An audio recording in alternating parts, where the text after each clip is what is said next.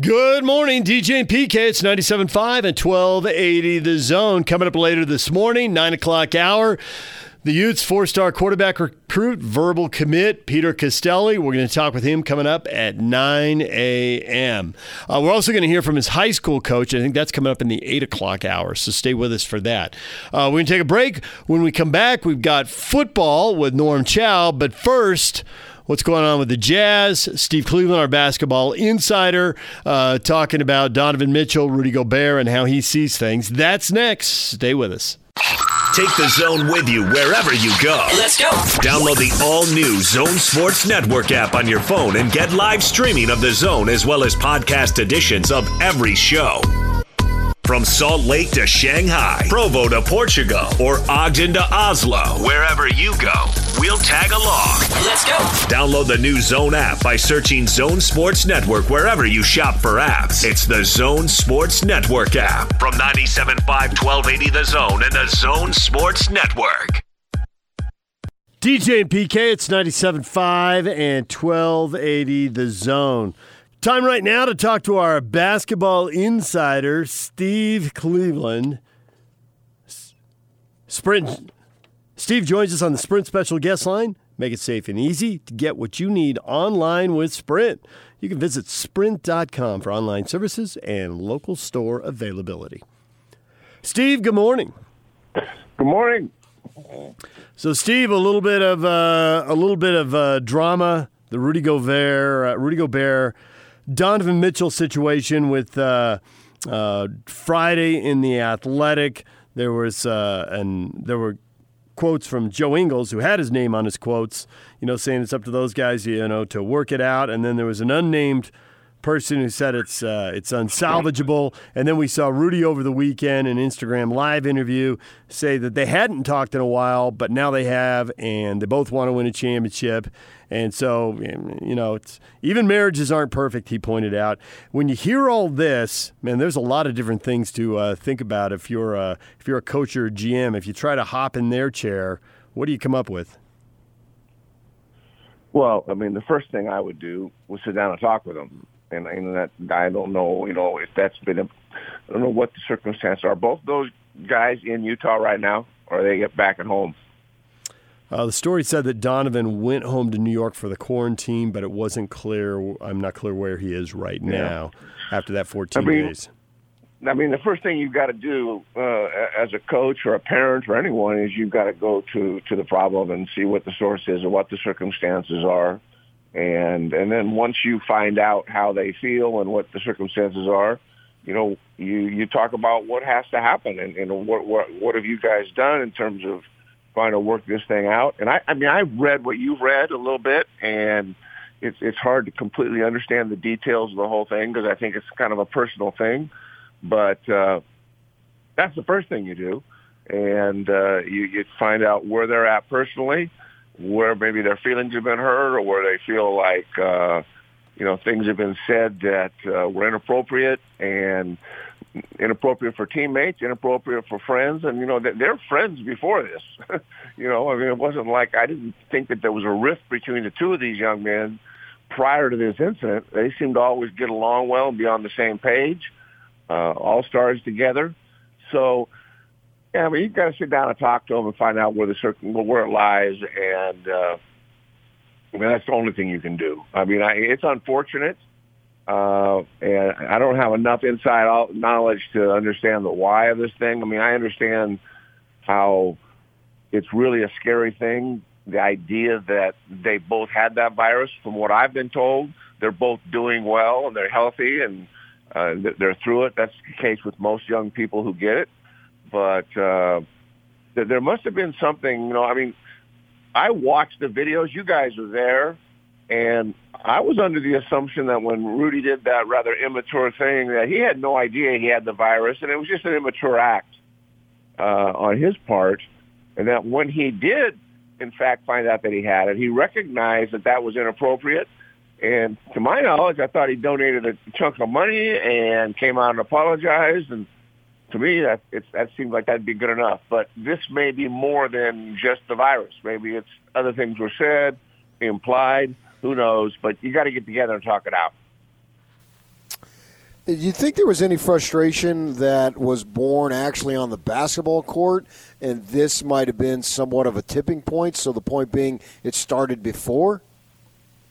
Well, I, it's really, really hard for me just knowing and watching these two young men who seem to be so positive. There's so much positive energy that comes from the two of them that there might have been something else that was part of this, and and this was the tipping point because again, you you all are there every day. You're watching it. You're talking to him.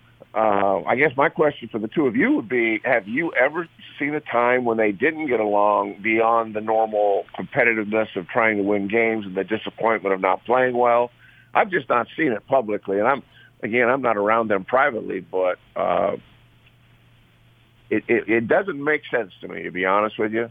And uh, so, as a coach, that'd be the first thing I'd want to get to. And okay, what's going on here? What, what's the source of this problem? Is this about the coronavirus, or is this about something else? And let's get it fixed and get on the same page because there's the possibility we could get back together here, and we want to have everything right if that opportunity comes. So, as far as having seen something, I would say no. I think that they are uh, professional. I think that this generation of athlete is very savvy to, you know, when you're at a game, there are cameras everywhere. So, you wouldn't see anything because there isn't anything. But if there was something, you still wouldn't see anything. So, to the question, did you see anything? No, I didn't. I think okay. that when Rudy in the first 10 games of the year came out and said he needed more shots and, you know, he uh, set the dunk record a year ago and he needs to be part of the offense, I think that's always a red flag. I think if you're on a church team or a rec team, that's a red flag. I think if you're in the NBA, that's a red flag. And I think that's a red flag everywhere in between in high school and college. When somebody starts yeah. demanding shots, I think everybody else on the other team, even guys who aren't playing, who aren't going to lose any shots, are looking at him like, Really? Well, you got a high opinion of you. I think that's just the nature of the sport. So I think that can be a problem. And it's always struck me as odd, and it's never completely addressed, and it's usually talked around. But it has always struck me as odd that early in games they run two post up plays for Rudy because I think the odds of those plays, and I don't have the math on them, but it can't be good.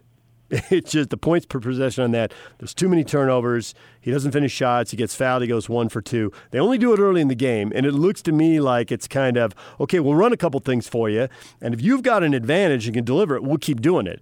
But if you don't, then we'll go away from it. And and having watched their games night after night, that's you know what I see. Now, nobody wants to just come out and say, "Hey, we're trying to pacify one of our star players," but how does it look? That's how it looks to me, and I think that would sit poorly. And I've always associated that with what Rudy said in the first ten games. So that well, if there's a real if there's a real component to this, as far as I know, that would be it. But there's a lot of interactions behind the scenes, and you know this because you're on teams. How much guys practice together, uh, how much guys uh, are in the weight room together, how much guys travel together. You know, we're not privy to all that stuff. What there is there is the great unknown. Yeah, and I, you know, I, I I did this long enough to know that there were guys that occasionally that uh, felt like, and, and and sometimes it's not just the players, but it's actually assistant coaches or people that are connected. You know, these guys are connected. They have their workout coaches. They have their assistant coaches that they're probably close to. Maybe guys that are over the bigs. You know, all of those kinds of things, and things like that do surface. And, and typically, you can talk those things out. And guys are going, listen, I'd like to get more touches you know, I don't feel like I, I can do this or do that. You know, and, and I, I've watched Rudy play a number of times, and usually he needs angles to the rim, and and he's not creating shots off a jump shot. I mean, he's got to get to the basket, and if you stay between him and the basket, you got he's got to shoot over you and through you, and uh, those are never usually easy shots. Obviously, he's going to get rebound dunks and those kinds of things, but I've watched him play a lot. I, I, I haven't seen anything created outside of about two or three feet that didn't come from a dump off or come from a direct angle shot. So, uh, and, and he should want to get better. He should want to develop the ability to knock a 17 foot shot down. I mean, these are all things, but those are things you do in the off season. Those aren't things we start experimenting with halfway through the season. You know, you keep working on those things.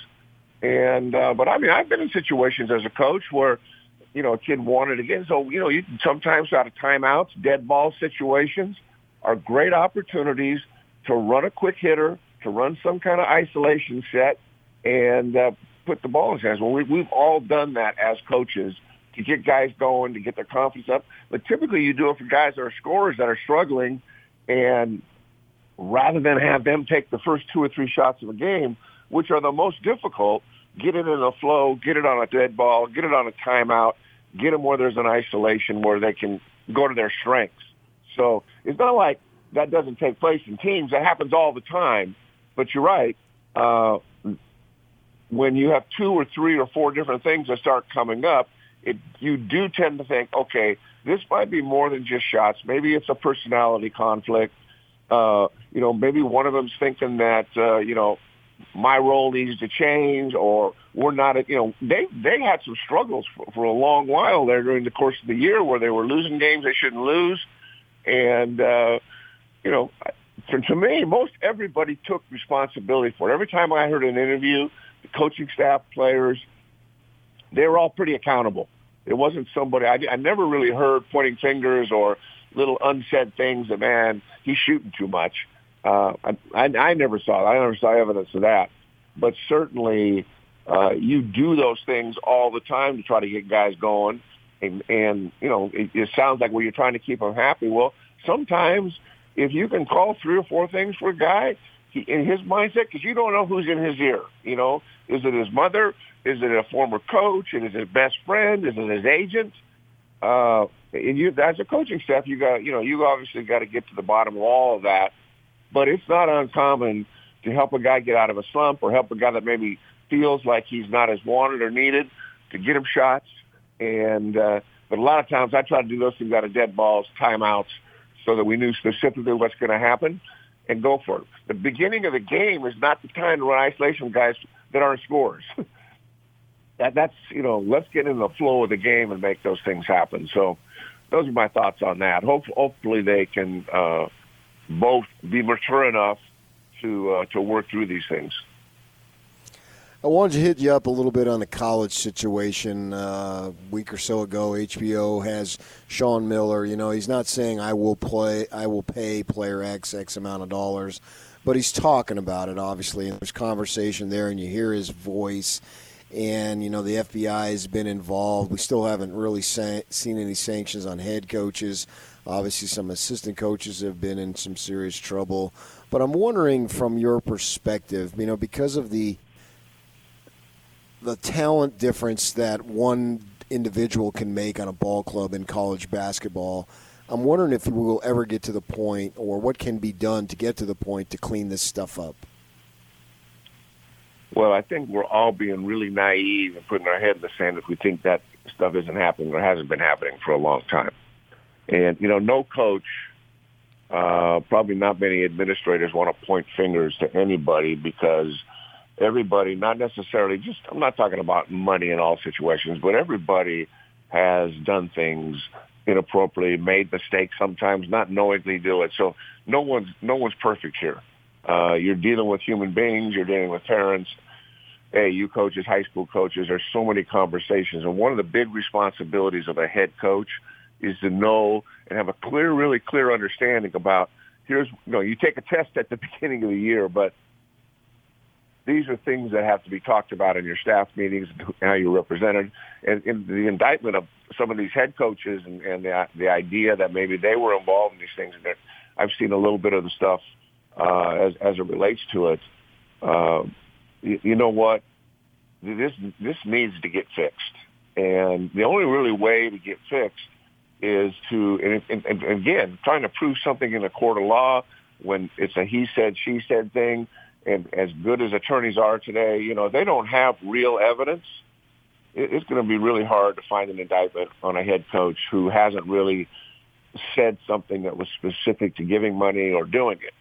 But the the idea that anybody in this world, in Arizona or anybody else, that doesn't think that inappropriate things haven't been going on for a long time has got their head in the sand.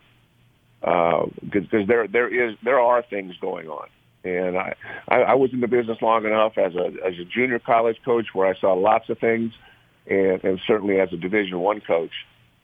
So, uh, I, I think the NCAA get, gets maligned for a lot of things, and uh, but at the end of the day, you, you do have to have uh, a code of ethics here. You you do have to uh, follow up on leads. There ha- there has to be an investigative arm of the NCAA because it, it is an unfair advantage.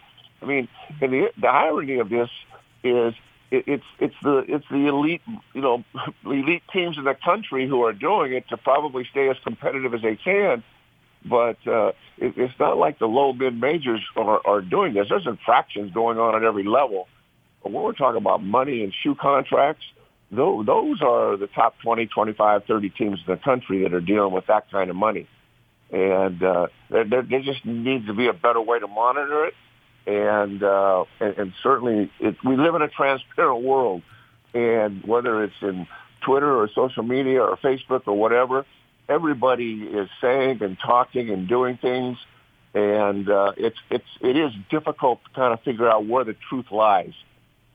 But uh, and I'm not here to point fingers at anybody, but it would be really naive of any of us to think that that's not going on. And I'm not saying it's going on at a huge level like if there's 370, you know, schools, you know, to malign 300 and 300 schools that have never really had major infractions other than mistakes with phone calls or, you know, a lot of the things that used to be infractions were making inappropriate calls and doing those kind of things. Most of those things have been wiped off the books and it's, uh, they've made it a lot easier to make contact with guys.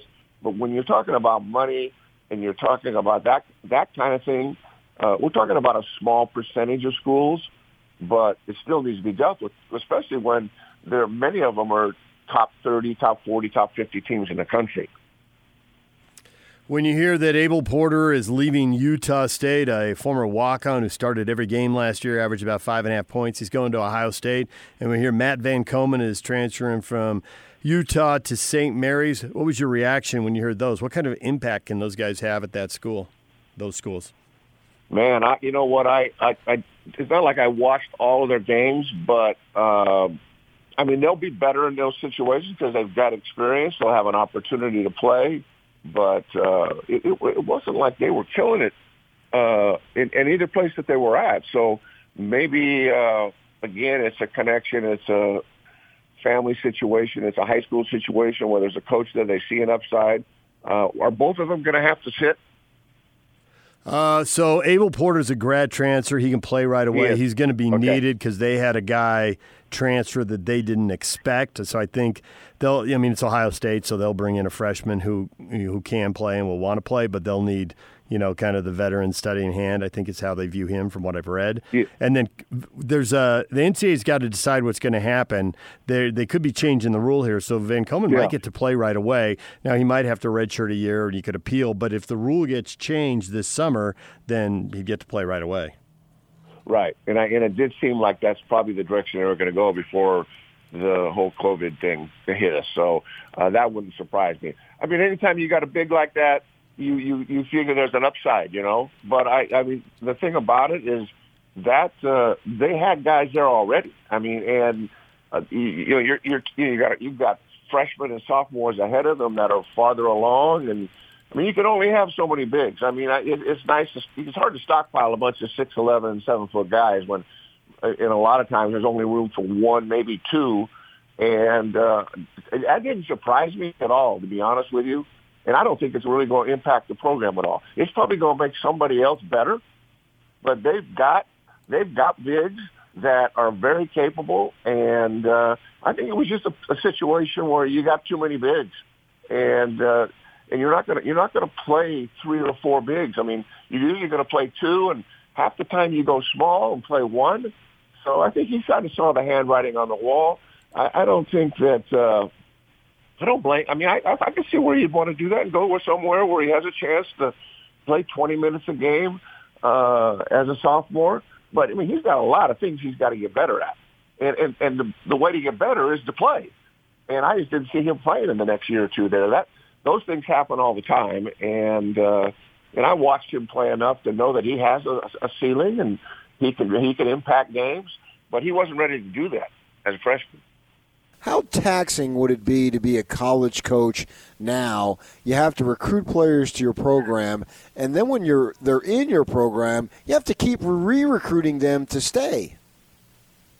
Really, really challenging, and uh, I think that the whole culture of college basketball has changed in that way, and especially now now with the new transfer rule, and I'm assuming it's going to be a one-time thing for a young man or a young woman but at the, cir- the circumstances now is that when you recruit somebody, and you do, you spend a lot of time with those people and with their families and their coaches and everybody that's connected to that young man. And uh, and I don't want to say promises are made, but opportunities are talked about a lot in terms of their development and where they're going to go from here and there. And and knowing that once they get there, and we talk, we've talked about this a little bit, is you can't underestimate the ability of a guy that maybe was a walk-on or maybe has been in the program and, and he makes great strides.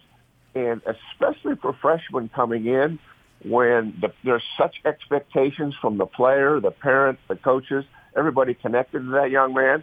And when they get there and all of a sudden it doesn't look, it doesn't feel like the recruiting trip and all the nice things that they said, you know, now immediately they they can see the handwriting on the wall. I mean, there's not a young man that doesn't. If they were going to ask themselves honestly, says, "Wow, I'm going to have a hard time playing here.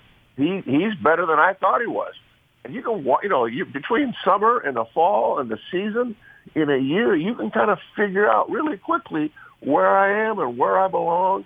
And and because of the lack of patience and the kind of the the whole attitude of I want it now and I want it immediately and I want to have my opportunity. That, you know, that doesn't sound a lot like guys that want to be a part of a team and help something grow. It, it is a really legitimate thing, and sometimes guys get recruited. Number one, coaches make mistakes. Number two, younger players or older players develop quicker, and and all of a guy, all of a sudden there's an odd guy out because he's not quite ready to play in that system or not quite ready to play because they have so much depth.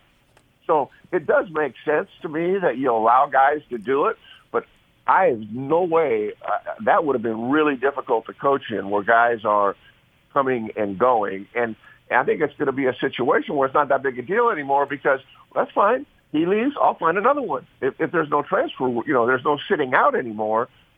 All of a sudden, you take that accountability piece out where they have to really make sure now that you know we got to make the right decision here. But I think we can all understand how these things happen, but it would be challenging. Uh, the, the good news is that you can try to go and find somebody, and if you've got a good program and you've got great facilities and a great fan base, it's much easier to get transfers. And uh, I, I think we've watched this long enough now to know that when you can go ahead and get guys that are juniors or seniors or grad transfers, they are always better than a new freshman coming in, and or maybe a freshman or a sophomore that hasn't played much. Uh, you you cannot underestimate the value of a young man that's played in 50 or 60 or 80 games and the confidence level that they're going to have and the immediate impact that they can have. So who doesn't want grad transfer? Who doesn't want guys that are, you know, juniors that have been in a program and understand what travel's like and, and have dealt with adversity?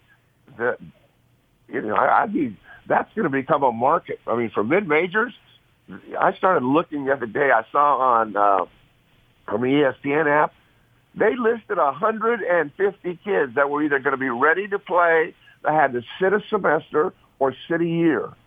And I thought, oh my goodness! And I don't know how many kids are in the portal right now or have been, but uh, that's that's a new dynamic in college basketball is that working that system.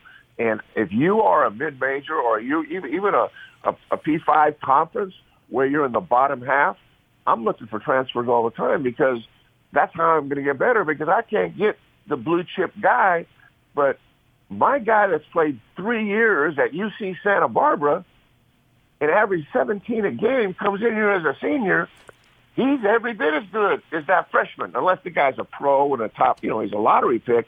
But you're going to always take the guy from Santa Barbara if, if you have a chance because it makes you competitive immediately. Well, that depresses me. You didn't have to pick UC Santa Barbara, Steve. I mean, that seems personal, but whatever. All right, Steve, we appreciate a few minutes. Thanks for joining us. All right, man. See you guys. There's Steve Cleveland. Coming up next, Norm Chow. Stories from the XFL. Norm, very high on UCLA going into this season. Look out for the Bruins. Stay with us. Take the zone with you wherever you go. Let's go. Download the all new Zone Sports Network app on your phone and get live streaming of the zone as well as podcast editions of every show. From Salt Lake to Shanghai, Provo to Portugal, or Ogden to Oslo, wherever you go, we'll tag along. Let's go. Download the new Zone app by searching Zone Sports Network wherever you shop for apps. It's the Zone Sports Network app from 97.5 1280 The Zone and the Zone Sports Network. DJ and PK, it's 97.5 and 1280 The Zone. He's back, baby. Norm Chow joins us now. Norm, good morning. Good morning, fellas. How are y'all doing? Uh, we're doing all right. How are you doing without your beloved Dodgers? You don't have a Dodger game Oh every day. gosh, you know, you know what? They they they finally okayed it to be on television. You know, they they had a big old ruckus about being on TV. Now most of the people can see them and they don't play. So it's been killing us. It's been hurting us. Plus, the, uh, the the ocean's closed. How you getting in your uh, surfing?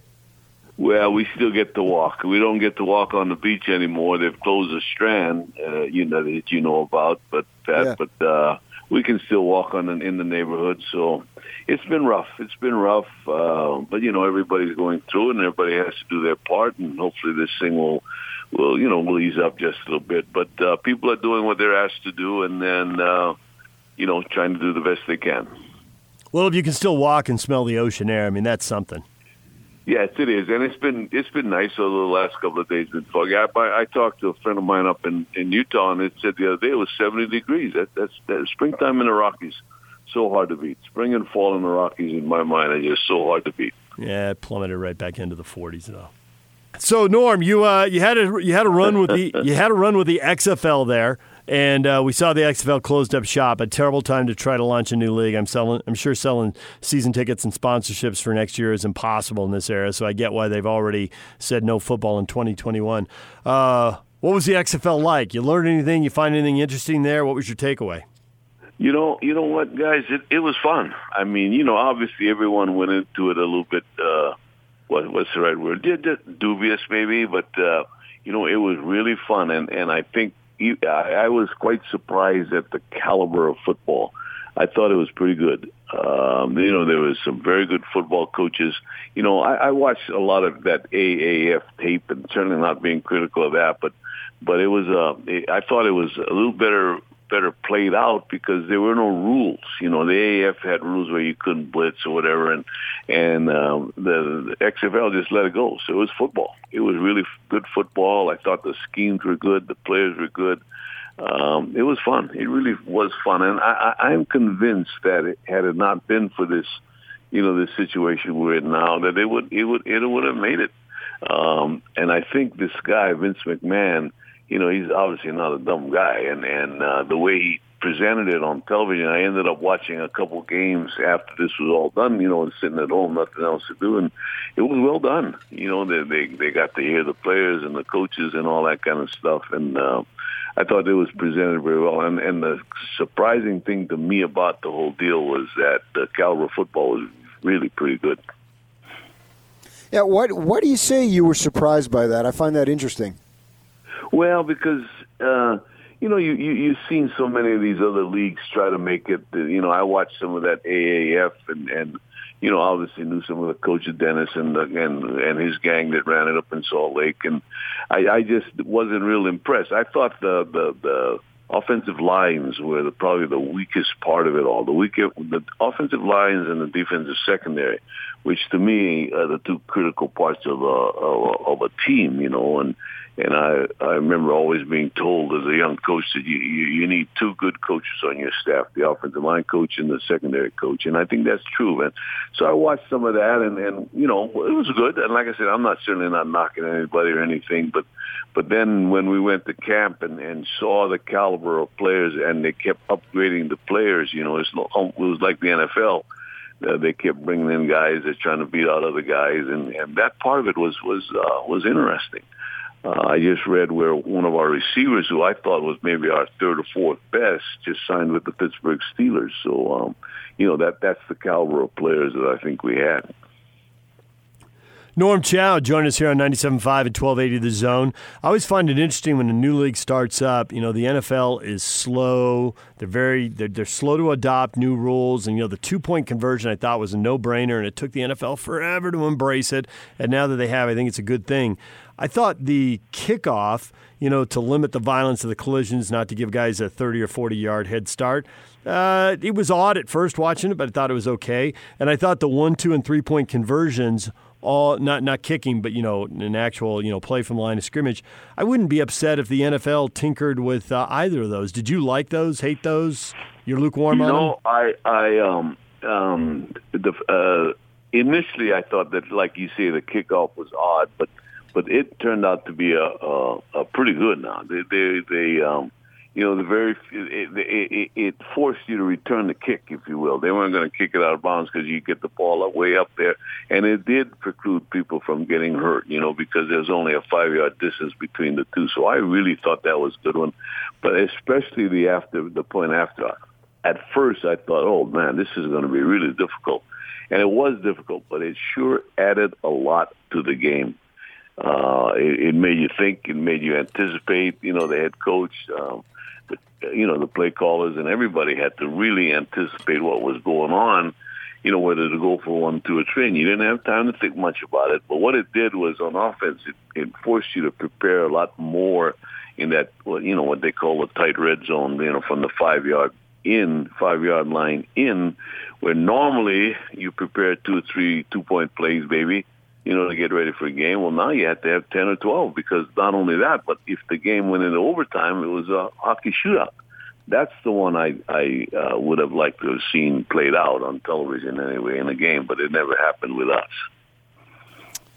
I want to ask some thoughts about college. Uh, you Pac-12, three brand new head coaches. Now, one of them in Washington was a promotion. The other two uh, brand new staffs. You got a bunch of staffs in the in the conference that are bringing on new coordinators. With this quarantine and no spring ball and all this stuff going on, how much do you think that is of a concern to those particular programs? Well, I, I um, I'm not so sure. Now, now, where where are the three new? Oh, Colorado, I guess has one. Colorado I, I think, and uh, yeah, Colorado and both Washingtons.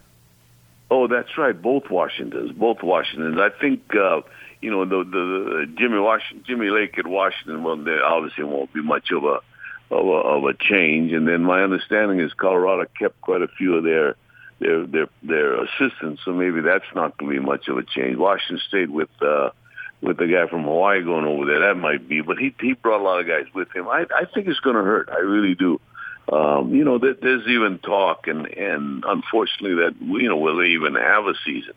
In my mind, I think they hopefully they will, but maybe it'll be pushed back a month or so. And if that's the case, then I think the guys would have enough time to get themselves ready. But but but it's going to hurt because it takes time to put in your system that you want. and um, you know, I, I I I likened it when we were in the when we in the XFL by the when we played our fourth and fifth games, I thought we were really pretty good. And when I look back, you know, the NFL has four preseason games. And the fifth game, they're they're ready to go. So in college, you know, you always have a couple of non-conference games to get yourself ready. So if they have to get themselves ready, if the season is shortened, or they get right into conference play, I think it's going to hurt. And the Utahs and the people that have guys coming back, I mean, you know, understand the system. I think will make a huge difference. I really do. UCLA is one of them. I think that that they finally figured out what Chip wants, and I think they're going to be pretty good. So I think most people are seeing the Pac-12 South as uh, two groups: USC, Arizona State, and Utah at the top, and UCLA, Arizona, and Colorado at the bottom. Do you think UCLA belongs more to that top group than that bottom group? Uh, I do. I, I do. I do. I thought they were playing pretty well. Now, now they, they for whatever reason, they get a lot of guys that transfer out, and so that may hurt them. But uh, you know, just just on paper, and I saw the way Chip was was playing toward the end of you know of, of last year. I think I don't know. I, I that's a good question. I don't know if they would be up there with USC and Utah, but they certainly would have a shot at it. Yeah. So you look at the Utes. Obviously, they lose Tyler Huntley, right? And so they've got this kid Cam Rising. He's up uh, by the uh, Magic Mountain area. He goes to Texas.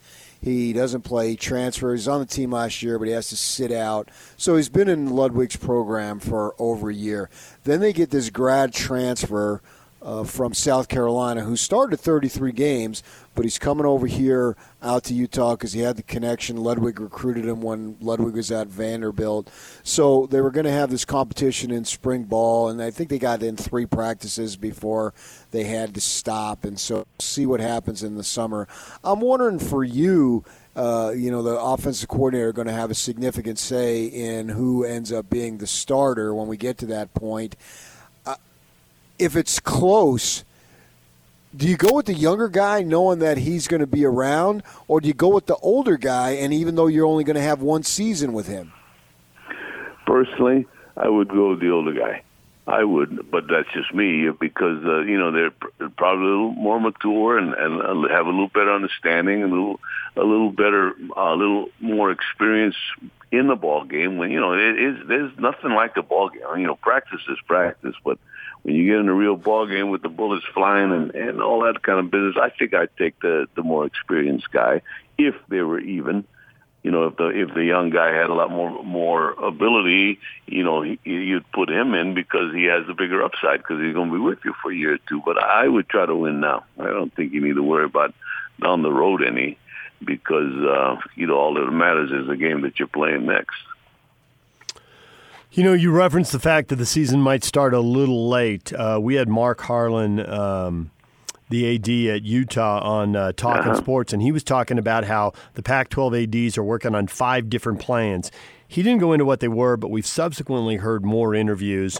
Obviously, one plan is starting on time. One is maybe condensing the preparation, but starting on time. There's the conference only season. That's what you said about sliding it back to October 1, but still squeezing in the games.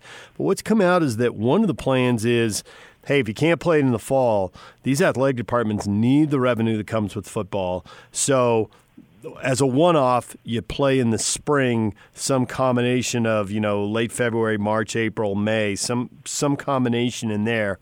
What kind of problems would that pose for football coaches? I mean, they'd have to adapt if that was the plan, but what what kind of hurdles would that put up? Wow, I, I, that that's interesting. What you said was, was that that's that's interesting thoughts. I, I mean, you, coaches can adapt. I mean, I don't think that'd be any big deal you know, if they said, okay, we're going to start on this date, then then coaches would go to work on it, preparing and making sure that they were ready, and you know how how how we're going to handle to, uh, preseason camp, how we're going to handle this, how we're going to handle that.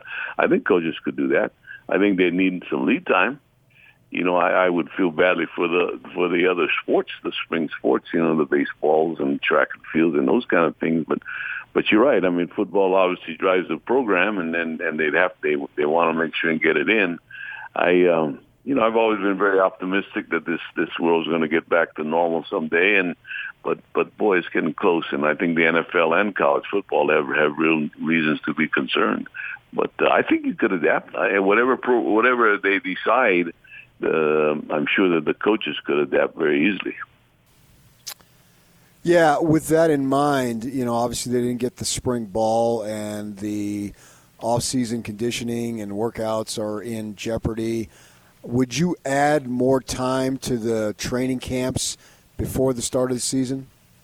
Well, you know, you'd think you'd have to. I mean, these these, these young fellows probably haven't lifted a weight in a, in a in a month, right? I mean, they've missed it. Yeah. You know, spring ball is spring ball. There's there's a lot to it.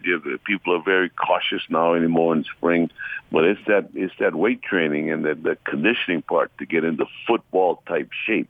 You know, you do what you don't do in spring practice because you're going to lose it. But it's the off it's the weights and the the running and the, those kind of things that get yourselves ready. So I think, yeah, I think that that that part of it they they're going to need some time, no question about it. Uh, the football part, the scheme part, you know, it's going to take a while regardless.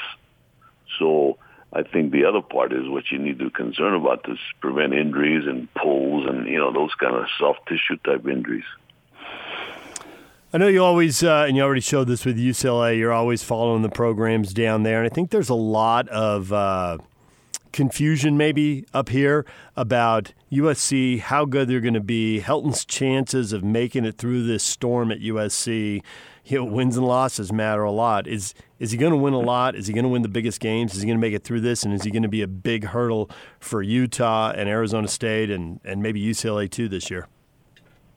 Uh, you know, that, that's a heck of a question, and, and and you read about it in the papers. It's the reason you follow it is that it's all over the news, and it's it's it's a little what's the right word? Shocking, if you will, that Clay is back, and and then he, uh, you know, fixed his whole defensive staff up a little bit. And in fact, a couple of guys that I knew were let go.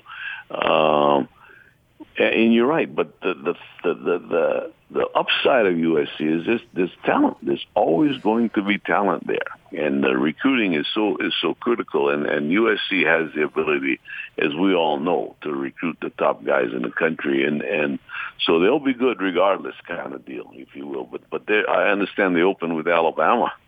You know, they were scheduled to open with Alabama, and that would you know maybe be a I don't know a start of something, you know, not what people would want, but the, the, the USC deserves to be where they're at. I mean, their their their, fans are uh, uh, absolutely amazing. They're they're they're very supportive, and they'll always be good. Like I said, they always should be good because their their ability to recruit. Now, you know, Clay's a good man. I mean, he's trying to hold it together. Obviously, wants it to happen, and, and you, we'll just have to see. But their schedule doesn't lend, uh, you know, a lot of optimism right now.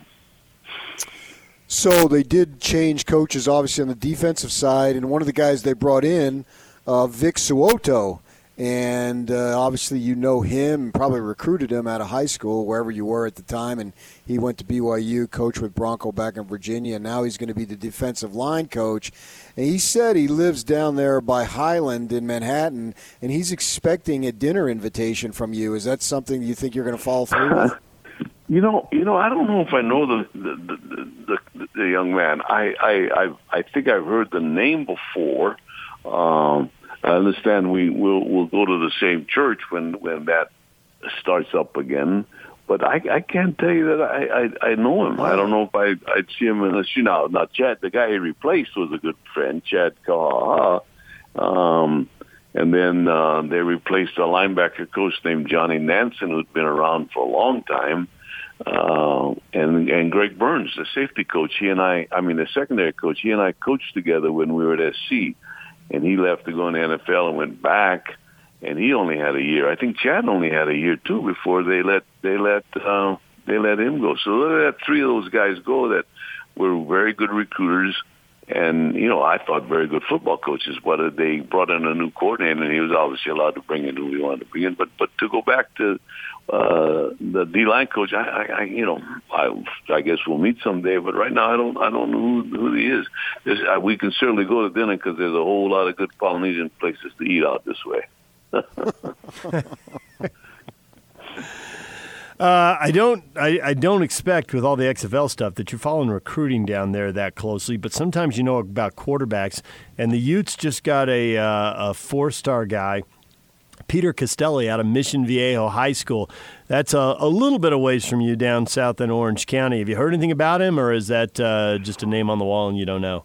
Well, no, no. You know, I read about him, and I, I tell you what, uh, he comes from a. You, you you know the history. I don't know if you know the history, but Mission Viejo for the longest time was coached by a guy named Bob Johnson, mm-hmm. and yeah. he put out quarterbacks every single year. Mark Sanchez. His prize pupil was was was Carson Palmer. Carson didn't go to Mission Viejo, but uh, he worked with Bob's, you know, off the field I mean, off, outside of school as his personal quarterback coach. Bob coached for a long time and tremendously successful. And he had two sons that were quarterbacks as well. So that school is known for producing terrific quarterbacks.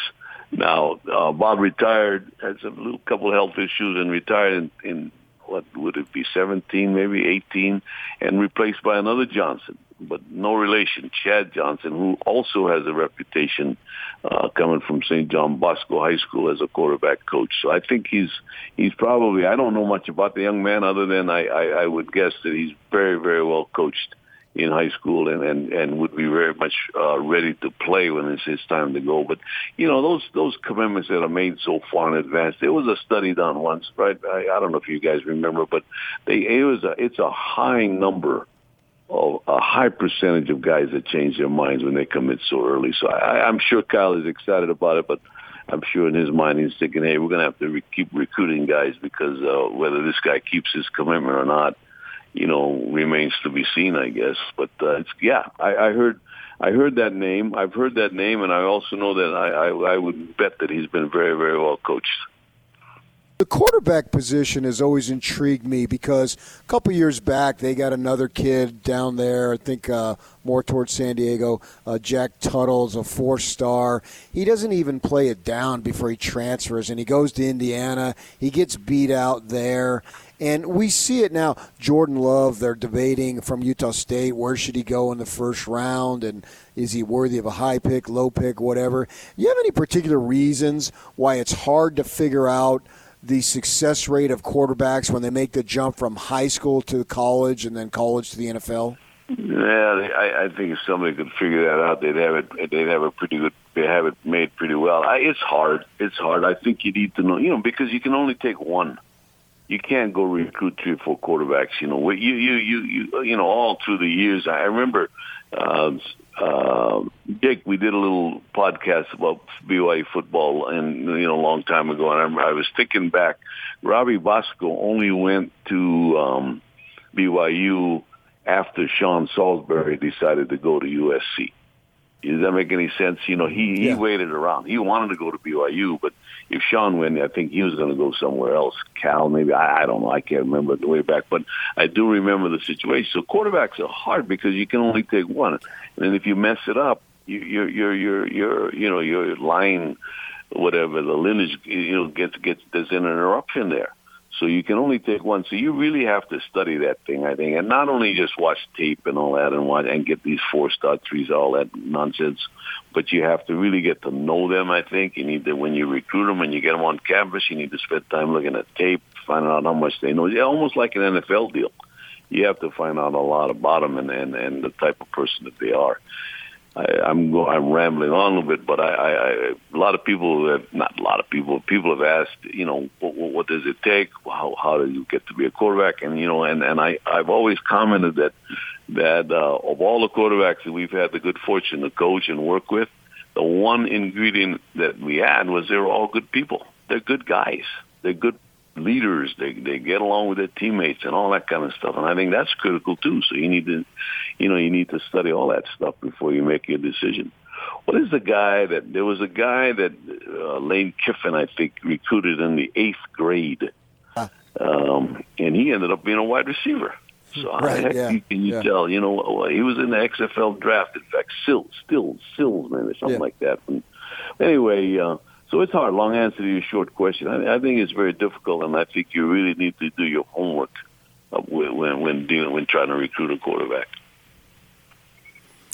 Well, the one the Utes just got, uh, Peter Costelli, is also being recruited by uh, Oregon, Nebraska, and LSU. So you're right. Kyle and his staff are not done recruiting.